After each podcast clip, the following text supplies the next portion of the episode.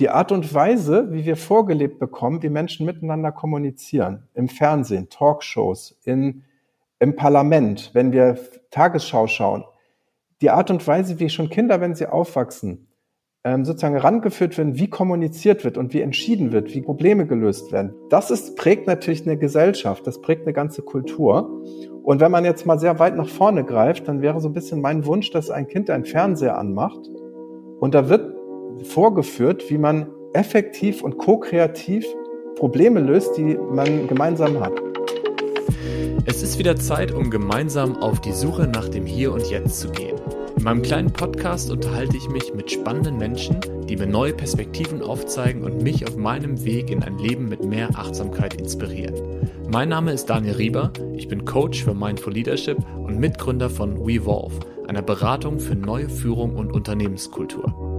Sieht dein Arbeitsalltag auch so aus, dass du von Meeting zu Meeting springst? Wenn ja, dann ist diese Folge genau die richtige für dich.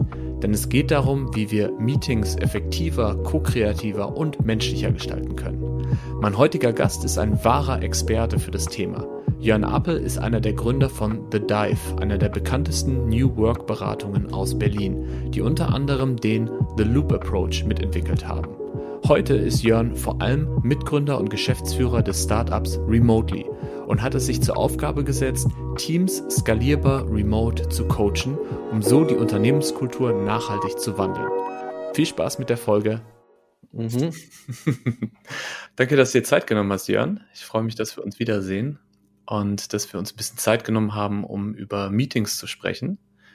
Ähm, und äh, vielleicht um einzusteigen, wie viele Meetings hast du heute? heute ist es einfach. Ich hm. muss gucken. Ich, mein Kalender vier Stück. Und ja. davon sind zwei relativ lang und davon, das ist eins, was wir beide jetzt haben. So. Tatsächlich ist das ja auch schon ein Meeting, was wir machen. Wir sehen uns gerade über Video und äh, haben da auch ähnliches Setup wie bei so einem virtuellen Meeting. Sind so vier Meetings am Tag, ist das bei dir so der Durchschnitt oder ist es auch manchmal mehr? Kann auch mal mehr sein, aber ich versuche das ähm, wirklich in Balance zu halten, dass die Hälfte des Tages ohne Meeting ist. Ja. Das ist so mal mein Ziel, schaffe ich nicht immer, aber ein guter Tag hat für mich nicht mehr als vier Stunden Meetings. Und das ist ja schon eine Menge, ne? ja, ich komme ich komm aber aus einer äh, Welt, sagen wir, ist schon ein paar Jahre her, wo ein normaler Tag neun Stunden Meetings hatte und man danach angefangen hat, seine eigentliche Arbeit zu machen. Ja, ja. Und ich glaube, in anderen, in einigen Konzernen ist das noch immer so, wenn nicht noch schlimmer. Das kenne ich von meiner äh, Zeit in, in Startups und Unternehmen auch gut. Ich erinnere mich gerade so an dieses Bild mit dem MacBook und dann auf dem MacBook äh, die Kaffeetasse und das Notizheft und dann immer von Konferenzraum zu Konferenzraum. Und jetzt seit anderthalb Jahren von äh, Zoom-Meeting zu Zoom-Meeting. Und manchmal irgendwie ist es nur ein Klick und auf einmal hat man andere Menschen vor sich. Ja, Back-to-Back-Meetings nennt man das. Ja. Was, was würdest du sagen aus deiner Erfahrung, also aus deiner eigenen Erfahrung, aber auch aus deiner Erfahrung mit Unternehmen, was ist so die größte Herausforderung? Also warum ist es so schwer, äh, den Tag gut zu nutzen, Meetings gut effizient zu strukturieren, sich als Menschen zu begegnen? Mhm. Hm, ich glaube, das tatsächlich hat mit Bewusstsein zu tun, also mit der Frage, ähm, wenn ich mich mit Menschen verabrede, ähm, mhm. warum eigentlich und was ist das Ziel, was ist eigentlich die Intention, wie lange, was brauche ich dafür, also die gesamte, das gesamte Framing des Meetings bedarf einer, zumindest mal einer kleinen Vorüberlegung. Ja. Und in vielen Fällen fällt das weg, weil halt Meeting an Meeting sich reiht. Und ich glaube, wenn man das so zusammenfasst, ist der größte äh, Hebel ist einfach Achtsamkeit mhm. bei der Gestaltung von Meetings. Also schon im Vorfeld.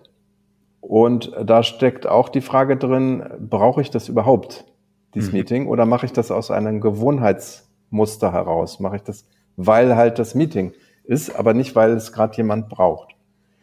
Also das ist halt auch Teil davon, diese ganzen Routinen zu hinterfragen und die Gewohnheiten zu hinterfragen, mit ja. denen immer wieder Meetings geschaffen werden.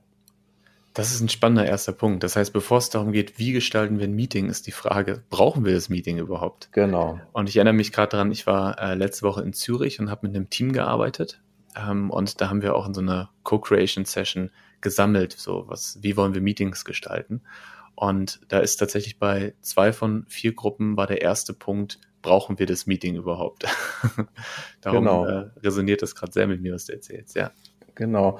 Und also vielleicht, wenn man das Meeting begreift als einen Raum, als mhm. ein sozialer Raum, den man schafft, dann hat äh, das natürlich eine enorme Kraft, einen Raum zu schaffen, der uns eine Verbindlichkeit gibt und der uns eine Orientierung gibt. Deswegen machen eben viele auch gerne so wiederkehrende Meetings, einfach als, das ist wie so ein Anker, so ein Ankerpunkt, ein Ort, ein, speziell im virtuellen, in der Remote-Welt, mhm. ist das, sind das die Orte, wo wir uns begegnen.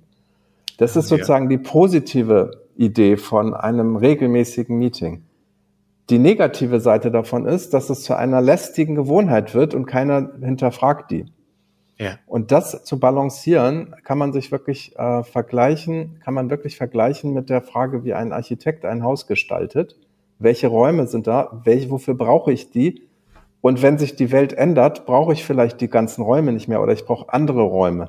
Mhm. Also wir brauchen praktisch den Mindset eines äh, Meeting-Architekten, mhm. der diese Frage immer wieder stellt. Äh, welche Räume in welcher Größe, mit welcher Ausstattung brauchen wir eigentlich, damit wir alle unsere Intentionen, die wir haben, äh, mit Leben füllen können. Das ist ein schönes dann? Bild, ja. Das macht ja. total Sinn. Und ich vermute als Architekt, jeder für sein eigenes Leben, aber auch äh, fürs Unternehmen als Kultur. Also, dass es wirklich eine Person gibt oder eine, eine Arbeitsgruppe, die sagt, wie wollen wir in diesem Unternehmen eigentlich äh, diesen Raum gestalten? Wie wollen wir dieses Haus bauen, in dem wir Meetings haben?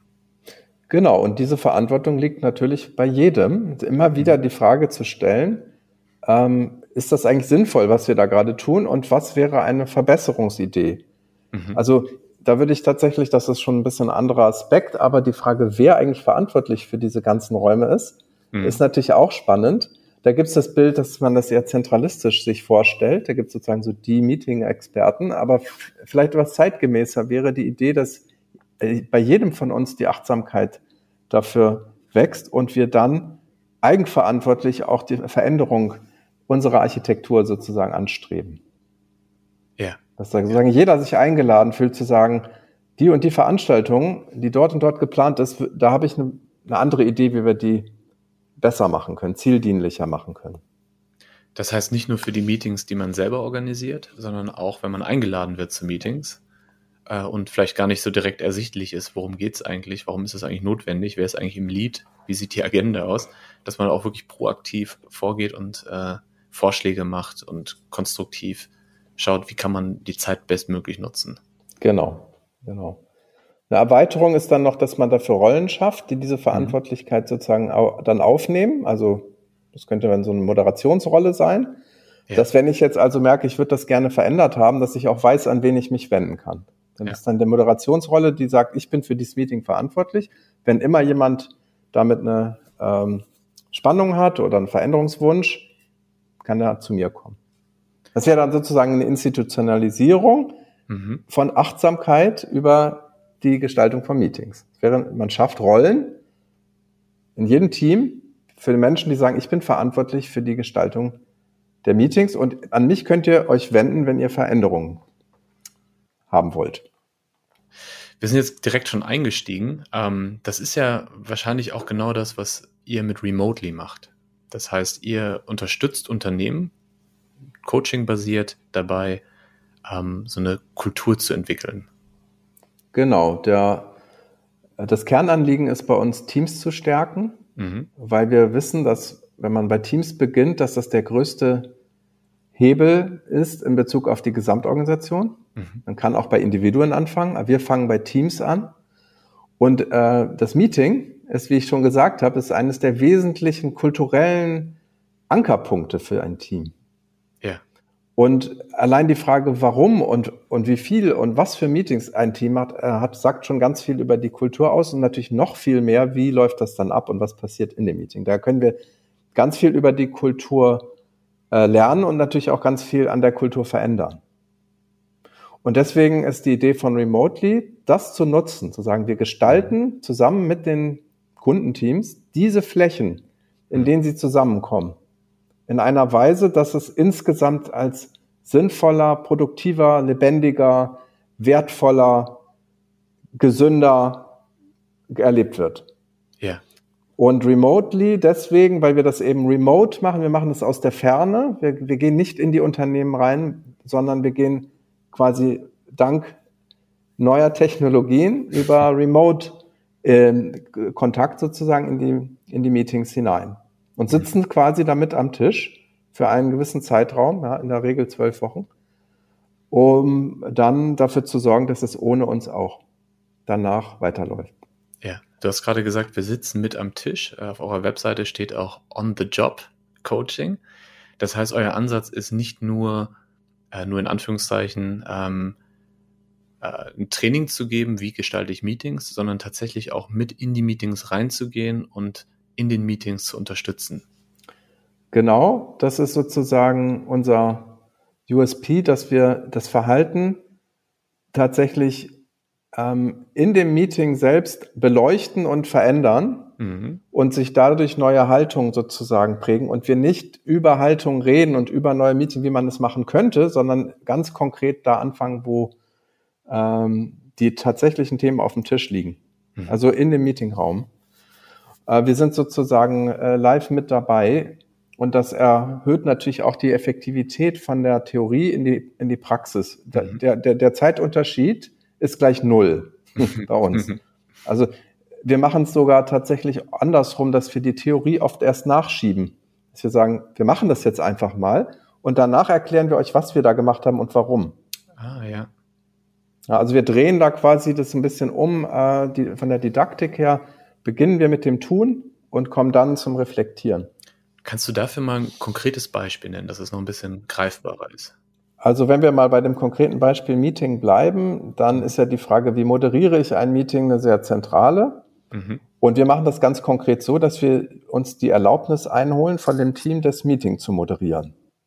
Gleich zu Beginn. Darf ich heute euer Abstimmungsmeeting moderieren?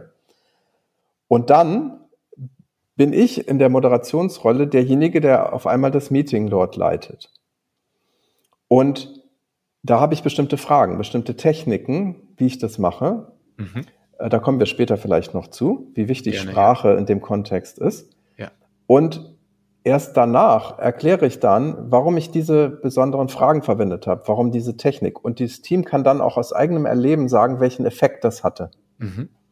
Ja, versus, ich erkläre vorher Fragetechniken, äh, bestimmte Theorien und ähm, gehe dann sozusagen in die Umsetzung. Ja, super spannend. Und vielleicht für diese Fragetechniken oder für diese Moderation, hast du dafür ein konkretes Beispiel? Also die prominenteste Frage kommt aus der Holakratie. Das ist mhm. die Frage, what do you need? Ja. Das ist eine sehr zentrale Frage in dem Kontext Meetings. Warum? Das klingt jetzt sehr banal. Ähm, in der Frage steckt die Idee drin, dass jeder, der sich in einem Meeting äußert, auch eine Idee dafür hat, was er bräuchte, um seinen nächsten Schritt zu machen, um weiterzukommen. Da steckt sozusagen, wir unterstellen eine Eigenverantwortlichkeit und eine Proaktivität. Und durch die Frage, was brauchst du, wird das sozusagen angeregt. Mhm. Ähm, dass wir wegkommen von dem, ich habe ein Problem und ich schmeiße das jetzt mal auf den Tisch, zu dem, ich habe ein Problem und ich habe auch schon drüber nachgedacht, was konkret mir helfen würde. Mhm. Und das ist das und das. Und deswegen brauche ich jetzt von dem und dem das und das, damit ich den nächsten Schritt machen kann. Und durch fast so meditatives Wiederholen von was brauchst du entsteht interessanterweise schon nach wenigen Wochen in den Teams ein ganz anderes Mindset von Verantwortungsübernahme. Ja. Man kann sich vorstellen, dass in manchen Teams es Muster gibt, dass Leute eher wenig Verantwortung nehmen und eher viel in die Mitte schieben. Und diese Art von sich einbringen in ein Meeting gibt es dann gar nicht mehr auf einmal. Das findet gar keinen Platz mehr. Also ich kann mich nur noch einbringen, wenn ich auch Lust habe, Verantwortung zu übernehmen. Mhm. Für mich, für das, was ich brauche. Und das ist erstaunlich. Da war ich selber tatsächlich sehr, sehr äh, baff zu sehen, wie schnell das geht, dass schon nach wenigen Wochen sich da wirklich das gesamte Muster in den Unternehmen oder in den Teams, in denen wir dann sind, äh, sehr stark ändert. Die sind dann selber baff. Das ist ein schönes Beispiel. Ähm, ich erinnere mich gerade daran, wie ich am Anfang meiner Karriere, also schon ein paar Jahre her, ähm, mit einer, also mein, mein Vorgesetzter, ähm, mir mal gesagt hat, komm nicht mit Problemen zu mir, sondern mit Lösungen. Und ich war erst richtig sauer auf ihn, weil ich gesagt habe, hey, ich habe ein Problem und ich brauche gerade Hilfe. Mhm. Und dann habe ich aber äh, auch im weiteren Gespräch mit ihm natürlich, aber dann relativ schnell verstanden, dass es ja ein äh, Ansatz ist, wo man jemanden empowert. Also wenn ich als Führungskraft immer die Probleme der Mitarbeitenden löse, dann äh, gewöhnen sie sich ja auch daran und kommen gar nicht in diese Qualität, selber nach einem Lösungsvorschlag zu schauen. Und es, wenn man keine Lösung hat, ist es ja immer noch möglich zu sagen, ähm, hier stehe ich gerade, das sind die Probleme, was ich von euch brauche, um jetzt in dem Beispiel zu sein, what do you need, ist, äh, lass uns kreativ gemeinsam überlegen, was könnten Lösungsansätze sein. Genau. Ähm, aber zumindest schon mal die Arbeit, darüber nachzudenken, vor dem Meeting zu haben und nicht in dem Meeting. Und ich kenne das genau. auch wirklich von ganz vielen Unternehmen, dann schmeißt man so virtuell auf den Schreibtisch die ganzen Probleme und dann liegt da ein Riesenhaufen Probleme und äh, alle kratzen sich am Kopf und wissen nicht, was sie machen sollen. Genau. Also das ist äh, schön, dass du das sagst, weil viele oft eine Überforderung erleben, mhm. wenn wir sie zu schnell, zu direkt fragen, was sie denn jetzt brauchen. Mhm. Und das liegt genau daran, dass dann oft so dann ähm, der Gedanke entsteht, jetzt muss ich schon sofort die Lösung haben und ich habe die aber noch gar nicht und dann sage ich lieber gar nichts.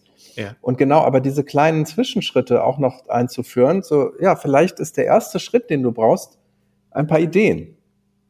Oder vielleicht ist der erste Schritt äh, nochmal ähm, Zeit mit ein, zwei Leuten aus dem Team, ja, um darüber nachzudenken. Also das kann sehr, sehr kleine Schritte sein. Mhm. Das heißt ja nicht, dass man ähm, keine Verantwortung übernimmt, wenn man kleine Schritte macht. Mhm.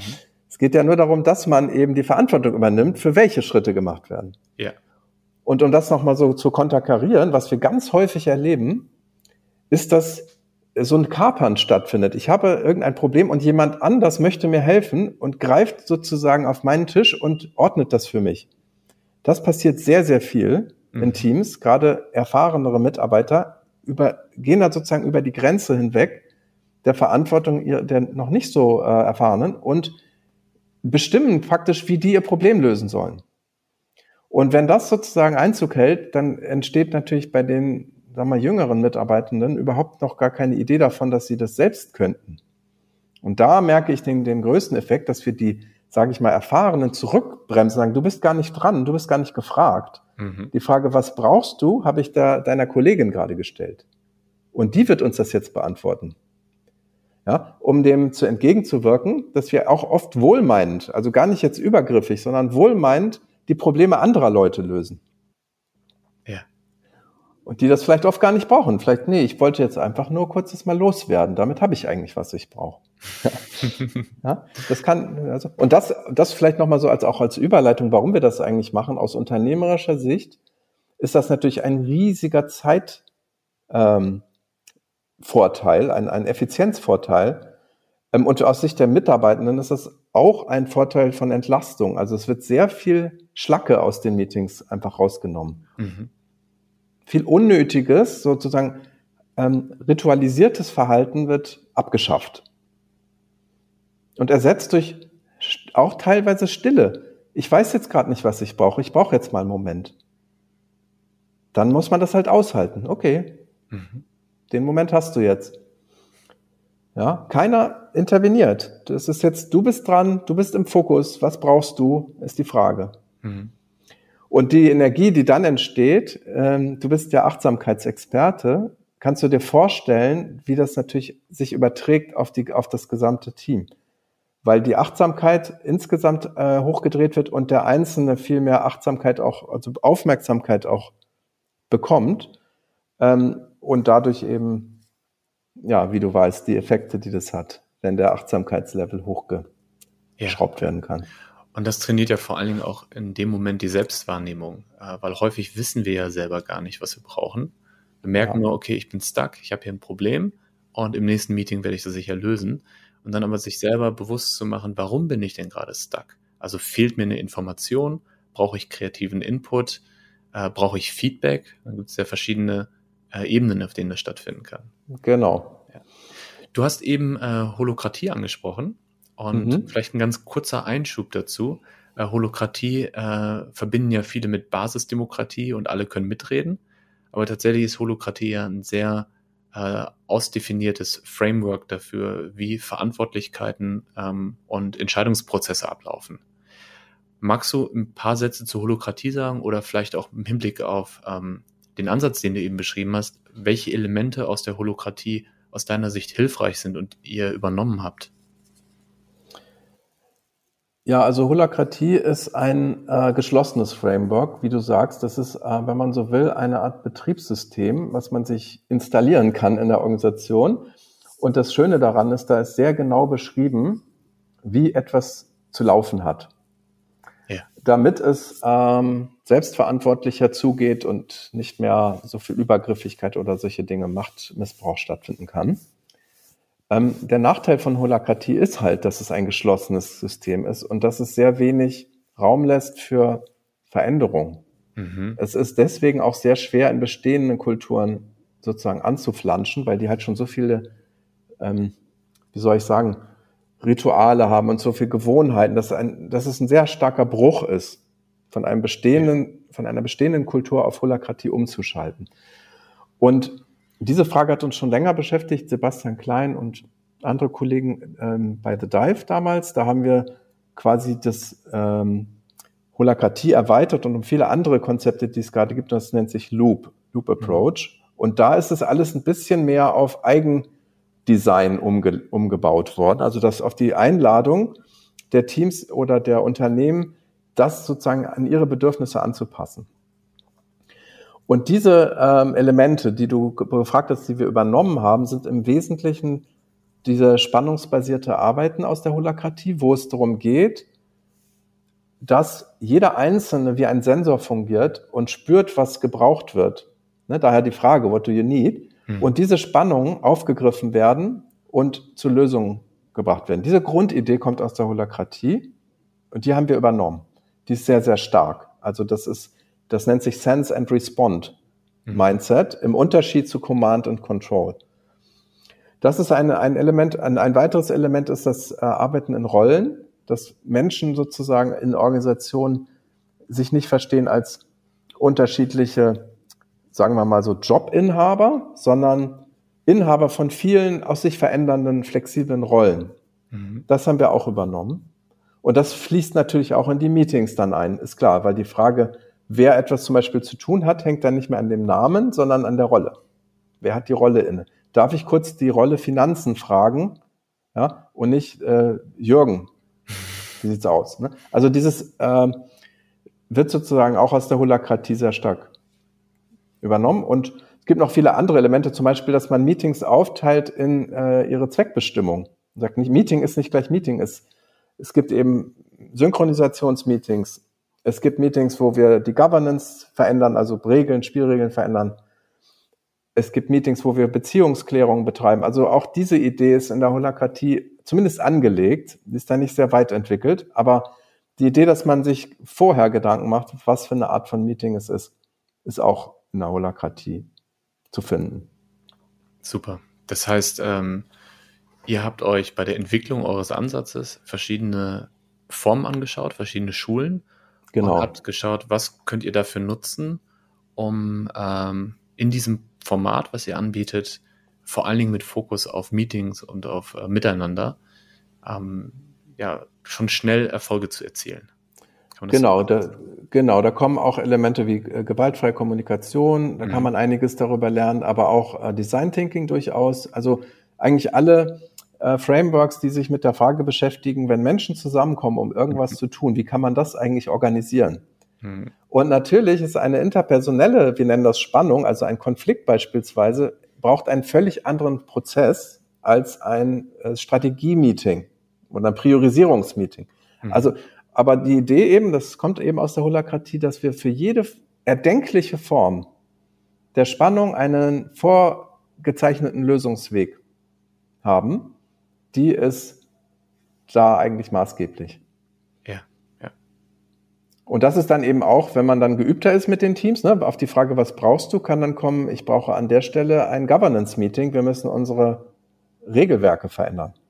Ich mhm. möchte eine neue Rolle vorschlagen. Ja, also wenn die dann schon mehr Übung haben, dann sagen sie auch schon gleich, in welchem Kontext, in welchem Art von Prozess das bearbeitet werden kann.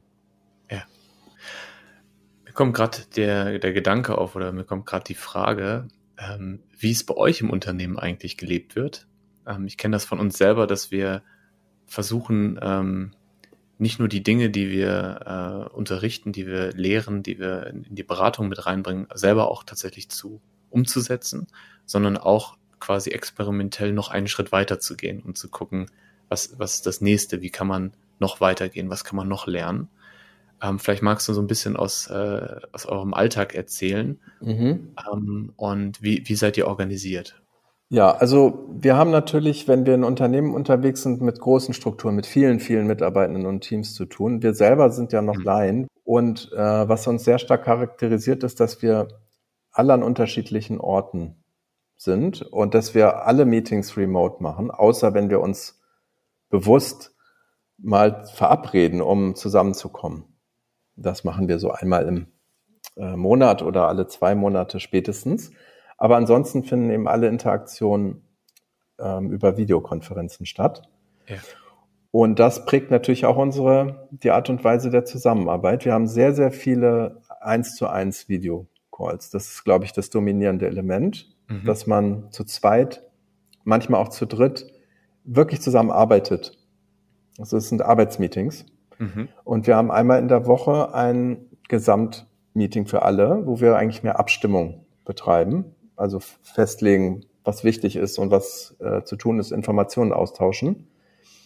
Aber was tatsächlich interessant ist, die Arbeit, die konzeptionelle und inhaltliche Arbeit passiert sehr viel äh, mit der Kamera an, in kleinen Gruppen.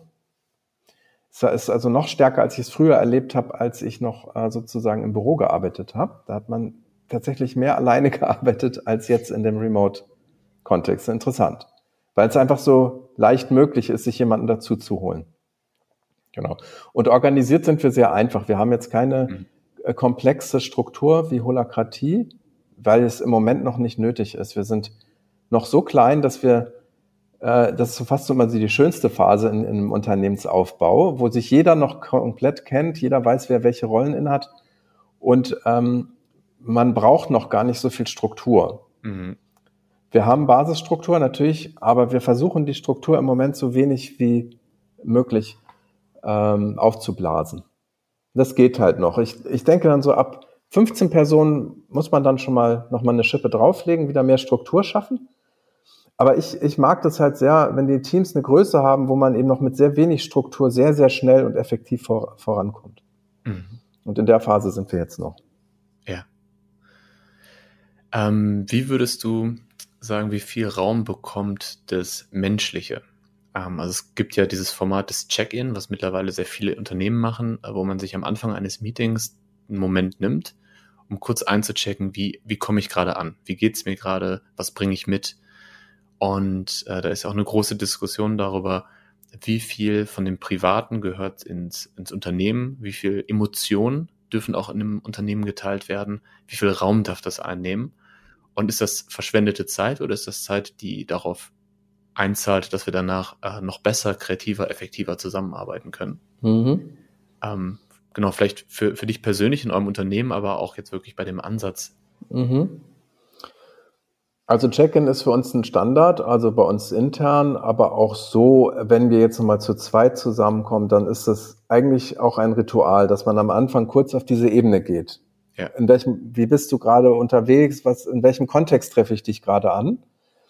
Und ich halte das auch im Remote-Kontext für unheimlich wichtig, diese kurze Pufferphase einzuräumen, damit man mal sich auch einschwingen kann auf den Kontext, in dem der andere gerade unterwegs ist. Also es ist wichtig zu wissen, dass der vielleicht gerade die Kinder zu Hause hat, weil irgendwie Schule ausgefallen und da ist ein Riesenstress. Also einfach kurz mal auf der Ebene zu verstehen, Mhm. In welchem Kontext bewegt sich emotional ähm, der andere gerade, ist, halte ich für extrem wichtig. Und das machen wir auch zum Standard bei unseren Kunden. Mhm. Ähm, und dann ist natürlich auch immer Check-in. Für viele ist das dann so, ja, wenn ich das gemacht habe, dann ist Haken dran, dann brauche ich das jetzt nicht mehr. Äh, das ist natürlich nicht so unsere Idee, sondern dass diese Lampen äh, sozusagen, ich denke mal so, wie so innere Lampen, die eigentlich immer an sein sollte. Also auch während eines Meetings mal kurz auf diese Ebene nochmal zu gehen, wie mhm. geht's uns hier eigentlich gerade? Ja, und da auch vielleicht dann mal auch da reinzugehen, äh, ich möchte jetzt mal kurz zu dem Thema was loswerden. Und das erfordert Achtsamkeit und erfordert Übung und das ist deswegen auch Teil der Moderationskompetenz, die man dann entwickelt, dass man dafür äh, eine hohe Kompetenz entwickelt, das zu erkennen, wann das jetzt sinnvoll ist, mal auf diese Ebene wieder zu gehen. Ja, ja. Und das ist deswegen, also gut, dass du fragst, um Gottes Willen, es geht bei diesen Meetings nicht nur um Effizienz und schneller werden und mehr wegschaffen. Es geht auch darum, will ich ganz explizit sagen, weil ich es selbst unerträglich finde, in Meetings zu sitzen, da passiert einfach nichts. Ähm, und jeder Mensch liebt Produktivität. Ja? Gesunde Produktivität ist, ist für jeden eine Freude. Aber es geht eben nicht nur darum, sondern es geht auch darum, dass wir sozusagen andere Qualitäten in der Zusammenarbeit in Meetings pflegen und mhm. entwickeln. Und dazu gehört auch, uns als äh, Menschen besser zu begegnen ähm, und auch Spannungen oder Konflikte, die entstehen können, damit dann auch einfacher lösen zu können. Und ja. genau, also diese Perspektive, auf welcher Ebene sind wir gerade unterwegs, auf einer fachlichen oder auf einer menschlichen, ähm, die muss eigentlich immer parallel mitgedacht werden. Ja, ja, das ähm, erwartet schon viel von den von den Teilnehmenden eines Meetings. Ne? Also viel Achtsamkeit, äh, Bewusstsein darüber, in welcher Rolle bin ich gerade und auch vor allen Dingen für diejenigen, die dann in eine Moderationsrolle gehen, ähm, auch äh, die Hand zu heben, wenn Zeiten nicht eingehalten werden oder Rollen nicht eingehalten werden oder die Kommunikation, das ist ja eben gewaltfreie Kommunikation angesprochen, ähm, nicht mehr nicht mehr achtsam ist. Das heißt, ihr ihr schult dann die Mitarbeitenden ähm, wahrscheinlich auch in diesen Rollen, oder? Also dass sie auch selber dann, du hast eben beschrieben, dass am Anfang ihr in diese Rolle geht mhm. und euch die Erlaubnis abholt, hey, ich bin jetzt hier in der Moderation. Und ähm, ich vermute, dass es dann auch an, abgegeben wird und ihr dann dabei seid und unterstützt, wie moderiere ich eigentlich. Genau, das ist dann gleich der nächste Schritt, ist, dass jemand dann gewählt wird, der das dann übernimmt aus dem Team und der dann über eine längere Wegstrecke von uns Supervision bekommt. Wir, das ist ja das mhm. Schöne, da wir an den Meetings teilnehmen, können wir den ja beobachten in seiner Rolle und können sehr hilfreiches Feedback noch geben. Mhm. Äh, und stehen natürlich auch immer da, äh, wenn der nochmal irgendwie eine, eine schwierige Situation reingerät und dass man nochmal so ein bisschen zur Seite springen kann. Genau, also das, das Thema Menschen in Rollen bringen und sie darin stärken, ist ganz definitiv ein ähm, wichtiger Aspekt. Ähm, aber es ist natürlich auch ähm, immer wieder die Einladung, dass es jeder die Verantwortung trägt, diese Ebenen mitzudenken. Und wenn irgendjemand, nicht nur der Moderator, merkt, dass da was fehlt, das einzubringen. Mhm. Und das ist eigentlich das Schöne zu sehen, dass diese Vorbildfunktion, die wir am Anfang haben, sehr schnell überspringt und dann insgesamt die Idee davon, dass das eigentlich nur sehr wenig braucht, um sehr viel Gutes so, äh, reinzubringen, äh, bei jedem ankommt. Wir haben sogar ganz oft so die, das Feedback dann am Ende dieser doch recht ja, intensiven Reise, dass die Leute uns erzählen, dass sich im Privaten das sehr stark ausgewirkt hat. Am, am Essenstisch, ja. ja, im Umgang mit den Kindern, bei der Frage, was machen wir am Wochenende, äh, wie die eigentlich beantwortet wird. Ne? Von wem vor allen Dingen. Ähm, aber auch diese verschiedenen Ebenen, haben wir jetzt hier eigentlich gerade so ein operatives Thema? Also geht es ja eigentlich um etwas zu tun oder ist es eher was auf der Beziehungsebene liegt? Oder wir haben vielleicht, da fehlt eine Spielregel bei uns zu Hause. Also das wird sehr stark dann auch im privaten Kontext übertragen. Ja. Ähm, und woran man sieht, dass das eben etwas ist, was offensichtlich den Menschen eigentlich sehr leicht fällt und, und sehr zugänglich ist, so ein bisschen zugeschüttet ist, da wir in den Unternehmen halt oft so unachtsam äh, einfach ja unsere Ritualen da so nachgehen. Ja, wir als Systemiker kennen ja auch äh, den, den Einfluss, die unterschiedliche Systeme aufeinander haben. Genau wie du gerade sagst, es gibt das private Leben, es gibt das berufliche Leben und es hat einen direkten Impact. Ja, ja. Und so wie ich zu Hause kommuniziere, das hat auch einen Impact darauf, wie ich im Unternehmen kommuniziere und andersrum. Und ich glaube, das wird jetzt gerade in der Zeit bewusst, weil man nicht mehr an unterschiedlichen Orten ist, ähm, wenn ich jetzt gleich Mittagspause mache, dann treffe ich mich mit meiner Frau, die im Nachbarzimmer sitzt und dann unterhalten wir uns. Wir kommen also direkt aus dem Arbeitskontext in den Privatkontext. Ja. Und das ist, äh, deshalb kann man das, glaube ich, gar nicht mehr so, so, so trennen, beziehungsweise es ist wichtig, es bewusst zu trennen oder bewusst diese genau. Unterscheidung zu machen. Also es ist eigentlich, ähm, erlebe ich es so, dass wir die, dadurch, dass die Welt komplexer wird, oder sie ist natürlich schon immer komplex gewesen, aber dass, dass wir in einem komplexeren ähm, Umfeld unterwegs sind, äh, wir mehr Struktur brauchen. Komischerweise, mhm. aber die Struktur muss natürlich viel feiner sein, viel mhm. flexibler sein, als so brachial, ja, so Abteilung, hier ist der Chef und los geht's. Aber wir brauchen diese Strukturen. Und die sind, die sind, die zu entwickeln, braucht Übung und Techniken. Es geht nicht ja. von alleine. Das ist, ähm, finde ich, sehr, sehr interessant. Jetzt durch den Remote-Work-Kontext äh, auch nochmal wieder. Jetzt brauche ich wieder neue Strukturen. Wie grenze ich denn beruflich von privat jetzt wirklich ab? Ja? Überlasse ich das dem Zufall oder habe ich da irgendwie Rituale oder wie mache ich das eigentlich? Es ist ein spannendes Thema, was du ansprichst, ähm, auch mit dieser Sensibilität, wie man diese Methoden einsetzt. Weil was ich häufig höre, und äh, womit ich mich auch sehr beschäftigt habe in den letzten Jahren, ist, dass wenn man so Frameworks nutzt, wie zum Beispiel die gewaltfreie Kommunikation oder auch, wie du gerade angesprochen hast, ähm, wie man Meetings gestaltet, in welche Rollen man geht, äh, dass es sich manchmal künstlich anfühlt. Manchmal fühlt es sich so roboterartig an.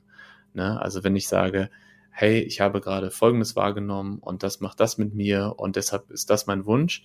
Ähm, und eigentlich ist man aber gerade total sauer und will eigentlich irgendwie den anderen anbrüllen dann kann das äh, ein achtsames Tool sein, aber es kann auch so disconnected von der, von der Realität sein. Ich musste gerade dran denken, als du beschrieben hast, dass man das dann, wenn man zu Hause mit seiner Familie spricht und dann noch so voll in dieser strukturierten Denke ist, dass es mhm. manchmal auch so äh, unauthentisch rüberkommt.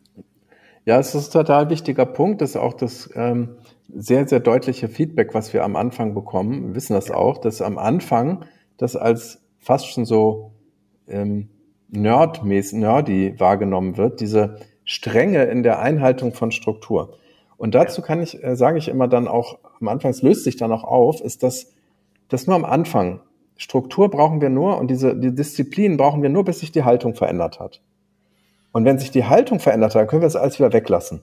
Mhm, ja. Aber bis wir da sind, das ist halt wie beim, äh, wenn man jetzt eine Sportart lernt oder sowas, dann muss man die Technik wirklich sehr, sehr intensiv üben mhm. um irgendwann das vergessen zu können, weil man so gut Tennis spielen kann, dass man das einfach intuitiv, fließend äh, wechselt und, und integriert.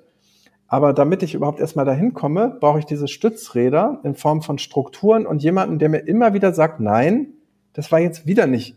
Ja, also mhm. auch diese Lehrerhafte, was wir ja oft so auch als, als Berater mal viele Jahre so auch so abgeblockt haben, das ist ja nicht, ja, dieses, äh, was wir als lehrerhaft erleben, zu sagen, ist, wird jetzt genau so gemacht, ist tatsächlich interessanterweise sehr wichtig, mhm. weil dadurch sich quasi diese Verhaltensmuster übersetzen dann in, äh, die gehen sozusagen ins Nervensystem ein als eine Haltung. Und dann kann ich, wenn es inkorporiert ist, kann ich die ganzen Techniken weglassen. Und dann spreche ich natürlich auch mit meiner Familie nicht, äh, was brauchst du und so, sondern dann, dann, aber die Haltung dahinter, ja. dass doch die Verantwortung für das, was das Kind braucht, bei dem Kind liegt. Erstmal die ist äh, noch da. Und so erleben, dass das das Schöne bei unserem Ansatz, dass wir sehr lange bei den Teams bleiben, dass wir eben diese Kurve mitkriegen, wo sie das extrem nervig finden. Am Anfang mhm. finden sie es gut, finden sie es richtig gut, dann finden sie es nervig, weil es so roboterhaft, routinemäßig, unnatürlich äh, sich anfühlt und genau auch dieses Persönliche so ein bisschen wegzufallen droht. Dieses, ja, so bin ich aber doch eigentlich gar nicht. Und dann kommt halt die Phase, wo sie das sozusagen auch loslassen können, weil es so zur Gewohnheit geworden ist, dass sie, dass sie wieder menschlicher werden können und wieder sie selbst sein können, aber mit einem ganz veränderten Mindset. Das ist ungefähr nach drei Monaten der Fall. Ja. Und das ist der große, das große Geschenk ist durch diese lange Zeit haben wir eben, was, was sonst in so Workshop-Settings sehr schwierig möglich ist, wir kommen wirklich einmal durch die Veränderungskurve durch. Bis es wirklich zu einer Haltungsveränderung geführt hat und man dann sagen kann, so, und jetzt könnt ihr diesen ganzen Schnickschnack mit diesen genauen Fragen, den könnt ihr jetzt auch wieder ein bisschen, ja, salopper handhaben. Ist nicht mehr so wichtig jetzt. Ja. Ich erinnere mich gerade an unser äh, In-Person-Treffen vor ein paar Wochen, als wir hier in Prenzlberg einen kleinen Spaziergang gemacht haben und Mittag gegessen haben. Und tatsächlich das Spannendste an, an, an, unserem Gespräch und an eurem Ansatz fand ich, dass man diese Verhaltensveränderung ähm, aus zwei unterschiedlichen Perspektiven angehen kann. Nämlich einmal aus der Perspektive erst am Mindset, an der Haltung zu arbeiten und dann entsteht daraus natürlich, hoffentlich, eine Veränderung im Verhalten. Oder, und da hast du ja auch gesagt, dass es aus der Verhaltenspsychologie auch kommt, also auch wissenschaftlich gestützt ist, dass man das Verhalten verändert, in eine Retrospektive geht und daraus dann die Haltung und das Mindset sich verändert. Das fand ich, fand ich einen sehr spannenden Punkt, aus diesen ja. beiden Blickwinkeln drauf zu schauen. Ja, finde ich auch. Ich habe da auch selber viel dazu gelernt. Äh, also ich sehe diese zwei Ebenen. Also immer wenn wir irgendetwas äh, verändern möchten, dann müssen wir bei den betreffenden Personen die zwei Ebenen aktivieren, also das Verhalten und die Bewusstheit über das Verhalten. Mhm. Also die reflektive Ebene. Ja. Und tatsächlich ist es äh, uns dran gelegen, ja auch zu versuchen, wie kann man denn möglichst schnell Transformation erzielen. Und da merke ich wirklich, es ist effektiver, diesen klassischen fernöstlichen, kann man wirklich sagen, praxisbezogenen Veränderungsansatz vorzuziehen, sagen, wir machen jetzt einfach mal nur Übungen und ihr macht es genauso nach, wie der Lehrer das vormacht. Mhm. Aber, und jetzt will ich sagen, und das darf dabei nicht bleiben, dann wäre es doch ziemlich ähm, reaktionär. Äh, dann braucht es halt diese Ebene, jetzt möchte ich das aber auch, dass ihr das challenged und mir auch sagt, warum, was euch daran gefallen hat und was nicht und dass wir auf diese Metaebene gehen, zu verstehen, warum wir das eigentlich auch so machen. Aber wenn es um Veränderungsgeschwindigkeit geht, und darum geht es äh, mir persönlich sehr, sehr stark, mhm. also wie kann Veränderung in großer, äh, in, sagen wir, at scale, also skaliert, schnell funktionieren, das ist mhm. eigentlich unsere Kernfragestellung, dann ist dieser Ansatz erfolgreicher. Ja, ich habe viele Ansätze anders probiert im äh, Laufe meines Lebens, dass ich viel so Workshops gemacht habe zum Thema Bewusstseins was total viel bringt. Ja, die Leute haben so Aha-Momente. Mhm. Aber der Übertrag auf das tatsächliche Alltagsleben ist fast vernachlässigbar. Weil die Rituale, die Muster, die, die, die Gewohnheiten so viel stärker sind, als das dazugewonnene Bewusstsein äh, sozusagen wieder wettmachen kann. Wir müssen richtig umtrainieren, umlernen. Und es mhm. kostet richtig Kraft. Und da braucht es auch jemanden dabei, der mich immer wieder ermahnt und sagt, nein, das war jetzt immer noch top-down. Entschuldigung, das war top-down. Jetzt nochmal neu. Ah ja, genau. So war es partizipativ. Hm. In meiner Rolle als Moderator habe ich Folgendes beobachtet. Genau. Ja. Schön, ja. Oder auch mal sehr direkt, ne? Darf ich, darf ich, du hast mich doch gebeten, dass ich dich challenge. Darf ich dich mal kurz challengen? Ja. So, ähm, genau, also diese, diese äh, Methode, die du ansprichst, äh, halte ich für sehr wirksam, ja. Ja. Und was du jetzt gerade gesagt hast, ähm, in, einer, in einer sehr natürlichen Sprache, dieses, du hast mir die Erlaubnis gegeben oder du hast mich eingeladen oder ich habe die Rolle, das finde ich ist auch ein ganz, ganz wichtiges Tool. Ähm, zum Beispiel auch, wenn ich eher introvertiert bin oder wenn ich äh, Angst habe, was falsch zu machen oder wenn ich vielleicht sogar mein, äh, mein eine Person, die vom Rang her über mir ist, ansprechen möchte und dann zu sagen, hey, nicht ich, Daniel als Privatperson finde das gerade doof, was du sagst, sondern in meiner Rolle, ähm, mit meiner Aufgabe beobachte ich gerade Folgendes. Das macht es, glaube ich, äh, so beobachte ich das zumindest, gerade auch Introvertierten oder ähm, Personen, die noch nicht so sicher sind in ihrem, in ihrem Job, in ihrer Rolle, äh, leichter äh, auf diese Ebene zu wechseln, dann Dinge anzusprechen. Ja. Genau. Also, und ich denke, da trifft das Gleiche zu, dass es am Anfang wirkt das unnatürlich und das ist auch natürlich nicht ganz so authentisch, wenn ich immer eine Rolle zwischen mich und den anderen schiebe. Mhm. Aber es hilft am Anfang erstmal überhaupt diesen, das Bewusstsein zu entwickeln, dass ich sehr unterschiedliche Perspektiven einnehmen kann, wenn ich mit dem anderen rede. Und dass ja die Frage ist, aus welcher Perspektive ich ja. jetzt das gerade beobachte. Ja. Und ich glaube, es ist auch da so, dass wenn wir das dann eine Weile gemacht haben, dann brauchen wir das dann auch nicht mehr, dass ich dann immer noch genau die Rolle dazu sage, weil wir sozusagen etwas feiner in der Kommunikation geworden sind und dem anderen vermitteln können, dass das jetzt eine bestimmte Perspektive ist, aus der wir das äh, Ganze gerade äh, kommentieren. Ja. Also ist vielleicht jetzt zu abstrakt, aber so ein konkretes Beispiel könnte sein, dass es natürlich ein Unterschied ist, ob ich gerade die Finanzen im Blick habe und auf etwas äh, schaue oder ob ich kreativ zusammen mit dem anderen irgendwie äh, ja vielleicht irgendwas erfinden will. Und dass es ja ein Rollen, dass ein innerer Konflikt ist, der daraus entstehen kann. Ja? Und ich glaube, wenn wir die Rollen, hilft es uns, dass wir das ähm, erstmal verstehen können und auch gut kommunizieren können und später brauchen wir dann vielleicht auch die Rollen mhm. gar nicht mehr. So wie beispielsweise eine Mutter in der Familie auch ganz viele Rollen inne hat und es auch nicht jedes Mal noch ansagen muss, aus welcher Rolle sie das jetzt gerade tut. Ja? Die, da ist es sozusagen so natürlich geworden, dass jeder versteht und es muss auch nicht mehr gesagt werden. Äh, aber im Unternehmen äh, brauchen wir da, glaube ich, noch viel Zwischenschritte. Diese Komplexität zu erfassen, wie viele subtile Rollen eigentlich ein Mensch in einer Organisation hat, ohne dass das jemals irgendwo aufgeschrieben wurde. Genau, und da kommt auch wieder das systemische Denken mit dem inneren Team und den ganzen vielen genau. Persönlichkeiten. Das gibt es im Inneren dann auch noch und im Außen. genau. Also es ist, es ist komplex. Ist ja. komplex, aber die Menschen können es ja zum Glück. Das ist ja, ja das Schöne. Das ist, ist ja alles in der, schon angelegt. Ja. Wir haben gestern einen Team Day gemacht in Person, was äh, mich äh, sehr, sehr gefreut hat und, und, und genährt hat. Und ähm, wir haben ähm, ein, eine Übung mit unseren Werten gemacht. Und zwar haben wir am Anfang nochmal diese Werte äh, uns angeschaut, mit denen wir arbeiten und haben dann jedem Mitarbeitenden einen Wert gegeben, beziehungsweise jeder konnte sich einen Wert aussuchen und war dann Ambassador für diesen Wert. Mhm. Das heißt, wir haben einfach gesagt, in diesem, im Laufe dieses Tages, wenn du merkst, dass dieser Wert, diese Qualität uns jetzt helfen würde oder vielleicht sogar, dass dieser Wert verletzt wurde, ja, dann ist es deine Rolle, das anzusprechen. Und dann gab es tatsächlich auch so zwei, drei Momente, wo jemand gesagt hat, hey, in meiner Rolle als Ambassador für diesen Wert würde ich gerne mhm. eine kleine Pause machen gerade. Ähm, ja. Ich merke, die Energie ist gerade sehr low und ich glaube, eine Pause wird uns gerade helfen. Ja, ja super. Also das ist auch, was wir sehr gern machen. Das kann auch ganz spaßig sein. Das muss auch gar nicht immer so verkopft, dass man zum Beispiel, ähm, was ich gerne mache, ist in Teams zu fragen, gibt es jemand, der gerne Yoga macht oder sehr, sich mit Achtsamkeit? Ja, da ist fast immer jemand dabei. Ne? Mhm. Also auch in sehr klassischen Unternehmen. Und dann sagen, darf ich, darf ich dir die äh, Rolle geben, dass du hier ein bisschen auf die Energie achtest und immer reingehst, wenn du merkst dir, boah, jetzt braucht es aber mal was anderes als noch mehr To-Dos. Und schon habe ich, ohne dass ich da jetzt mit großem Brimborium komme, das Rollenkonzept erläutert und die, dieser, die Kompetenz dieser Person ist auf einmal sichtbar und permanent sozusagen eingeladen. und das ist genau wie ihr es macht mit den Werten. Ja.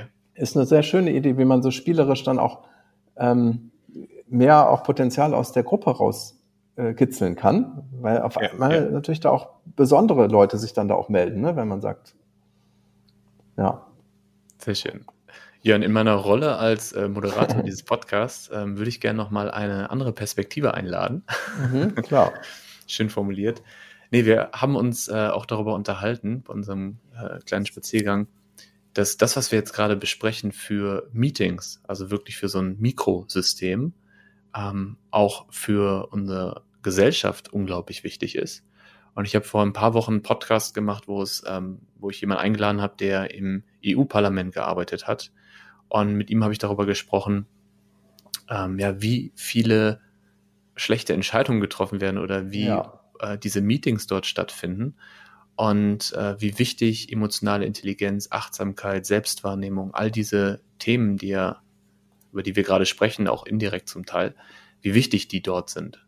Und ja. jetzt mal irgendwie euren Ansatz nehmen und ins EU-Parlament bringen. mhm, ja. Können wir dann um die Probleme unserer Zeit lösen? Also erstmal bin ich dir sehr dankbar, dass du das ansprichst, weil oft der Eindruck entsteht, wir sind irgendwie so die Meeting-Doctors oder sowas, die Meetings irgendwie äh, wieder schön machen. Mhm. Äh, das ist überhaupt nicht die Idee, mhm. sondern die Idee ist, dass wir ähm, letztlich Kulturtransformation, also dass wir praktisch Verhalten und Mindset-Entwicklung betreiben mhm. in einer möglichst einfachen, effektiven, leicht skalierbaren Form. Und das Meeting ist einfach so ein schöner Ort, um das zu tun. Es ist einfach der praktischste Ort. Warum? Weil einfach das der Ort ist, wo die Menschen sowieso zusammenkommen. Sie haben, das steht schon im Kalender, muss man gar nichts mehr organisieren. Und es findet sehr viel, äh, was wir Role Modeling nennen, statt. Wir beobachten die anderen und orientieren uns natürlich an unseren Vorbildern, an Menschen, die wir ja, bewundern. Und deswegen kann natürlich ein Meeting ein perfekter Ort sein, um wirklich auch Verhalten in einer großen Organisation, und jetzt kommen wir auf das Thema Gesellschaft, mhm. gesellschaftlich zu verändern. Ja. Und jetzt mache ich es mal konkret.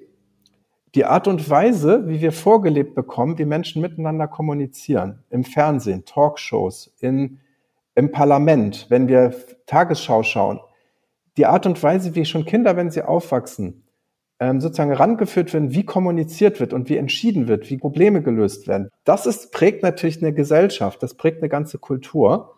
Und wenn man jetzt mal sehr weit nach vorne greift, dann wäre so ein bisschen mein Wunsch, dass ein Kind einen Fernseher anmacht und da wird vorgeführt, wie man effektiv und ko-kreativ Probleme löst, die man gemeinsam hat. Und das Gegenteil ist der Fall, wenn wir jetzt heute, es ist ein Aufeinander einschlagen, es ist ein, es ist ein Festigen von bestehenden Positionen, ein ständiges Perpetuieren von alten Problemen. Und äh, da sind wir jetzt bei dem Lösungsweg. Aus meiner Sicht ist der Lösungsweg, ist, dass wir wirklich systematisch alle Orte, wo Menschen zusammenkommen, um Probleme zu lösen, verändern. Mhm.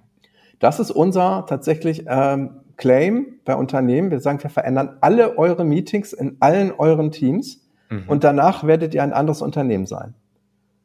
Das ist natürlich sehr bold jetzt und sehr, aber man braucht ja mal manchmal so ein bisschen motivierende Vision. Ne? Die Idee wirklich zu sagen, nein, da ist nicht nur beim Vorstand, das ist überall und das ist gleich so. Und wenn wir das auf die Gesellschaft übertragen und du fragst nach EU-Parlament, dann würde ich halt so als erstes anfangen, die Entscheidungsprozesse mir anzugucken. Wie wird eigentlich entschieden? Denn das demokratische Abstimmen ist, weiß Gott nicht, die, der Weisheit letzter Schluss. Also das ist im Endeffekt schon besser als, äh, ja, es gibt paar andere Varianten, die noch schlechter sind, aber es, es weiß Gott nicht das Keine Beste, Frage. was Menschen können. Hm. Ähm, und dazu brauchen wir natürlich auch eine Auflösung ein bisschen dieser Blockbildung.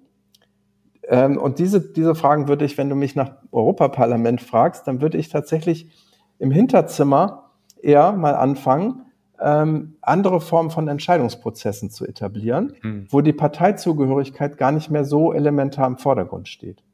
Und wo die Lösung und die, und die sozusagen die Bewertung der Lösung im Vordergrund steht. Und wenn wir das natürlich noch schaffen, dann auf die Bühne zu stellen, wo dann auch noch Leute zuschauen und sehen, ach, da hat sich ja jetzt irgendwie Baerbock und Seehofer haben ja ko-kreativ gerade etwas entwickelt, mhm. was es vorher noch gar nicht gab. Das wäre natürlich der Traum, ja. Aber das ist klar, dass es in bestehenden politischen Systemen nicht gehen kann, weil es einfach anders gebaut ist. Aber die, die Zielrichtung für mich wäre, dass wir wegkommen von so einer Blockbildung hin zu ko-kreativen Entscheidungsprozessen. Das üben wir im Übrigen natürlich auch. Das nennt sich integriertes äh, Entscheiden, dass wir mhm. Vorschläge machen, anreichern durch die Perspektiven der anderen, dadurch noch besser machen und umsetzen. Ja? Und, und nicht äh, entweder oder Diskussionen führen, rechts oder links, sondern rechts äh, mit bisschen mehr noch von links dabei und von oben und von unten auch noch und dann ist es der richtige Weg ich spüre gerade den Wunsch in mir, dass jetzt gerade diesen Podcast jemand aus der Politik hört. Ja. Und in der Schule auch. Ne? Nimmt. In ja, Schulen, also genau. auch an den, an den äh, Bildungseinrichtungen, also überall dort, wo Menschen zusammenkommen, um irgendwelche Dinge zu verhandeln, mhm. können wir eigentlich reingehen und die Muster ändern. Ja. Ich, bin, ich bin der Meinung, dass wir damit sehr, sehr viel ähm, kulturell verändern können.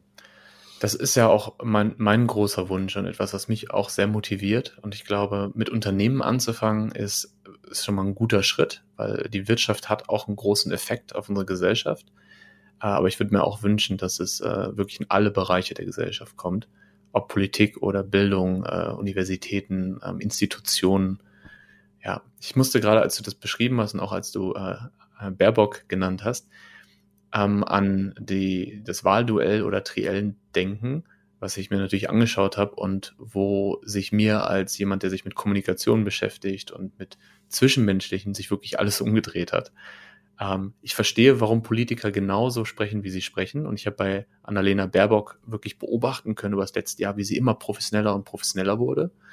Und habe da sehr viel ähm, Achtung vor oder sehr viel Respekt vor. Und gleichzeitig das, was da vorgelebt wird, du hast eben das schöne Wort Role Modeling äh, reingeholt, ähm, das finde ich ganz schrecklich. Also nicht wirklich auf Fragen antworten, ähm, sehr passiv-aggressiv ähm, gegeneinander gehen, ohne es wirklich zu adressieren, ohne zu sagen, hey, ich finde das und das nicht in Ordnung, sondern das so passiv-aggressiv zu machen. Und ähm, ja, also da wird Rhetorik und die Kraft der Sprache einfach wirklich für Meinungsbildung oder Meinungsmache ja. und ähm, Marketing fürs eigene Unternehmen genutzt. Ja. Das ist traurig, dass das dann unser Role Model ist meist.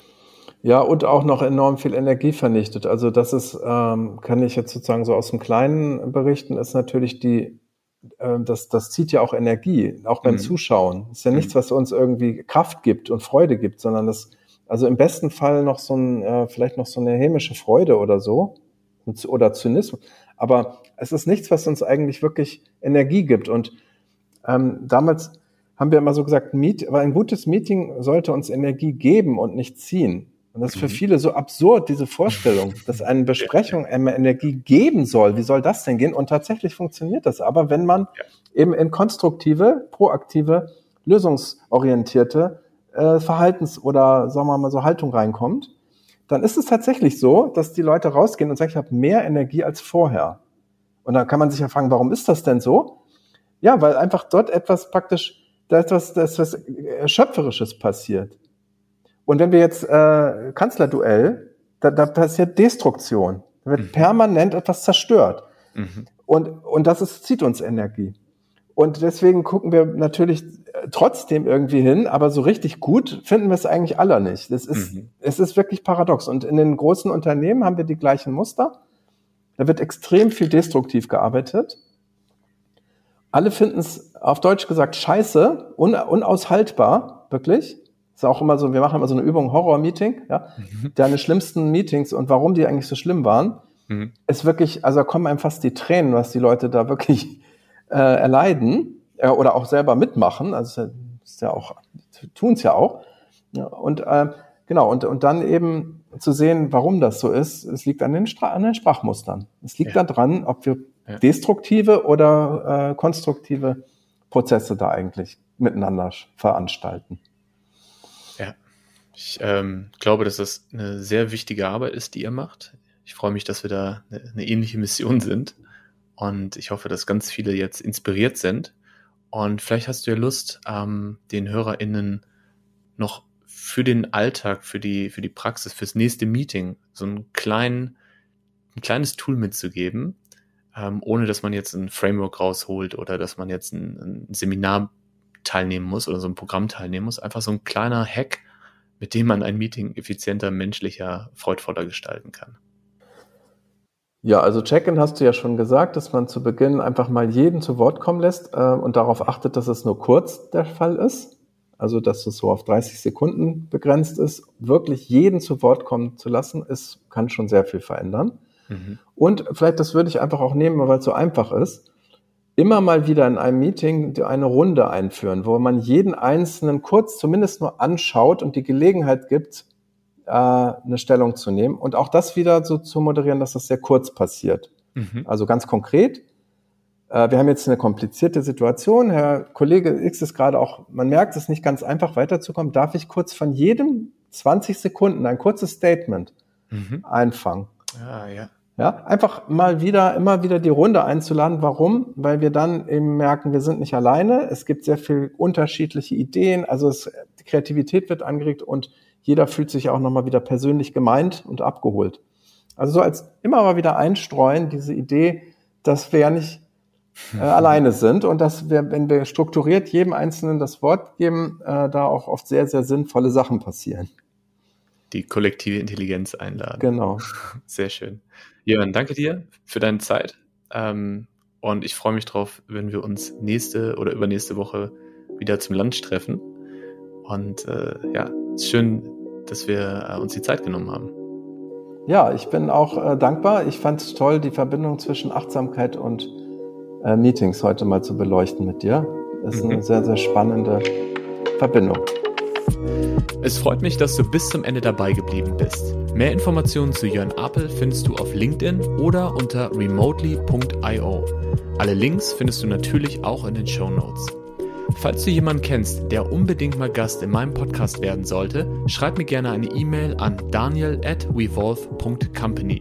Vor allem freue ich mich über Frauen, da ich mit meinem Podcast bisher in erster Linie Männern eine Plattform geboten habe und das möchte ich gerne mit euch gemeinsam ändern. Liebe Grüße und bleib achtsam.